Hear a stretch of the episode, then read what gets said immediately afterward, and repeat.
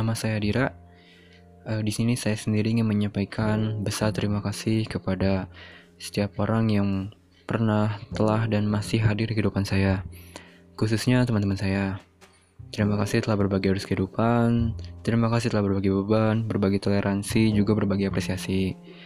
Uh, kemudian besar terima kasih juga kepada poster uh, Kurt Cobain, Dave Grohl, dan Sid Vicious yang pernah ada di kamar kakak saya waktu saya SD.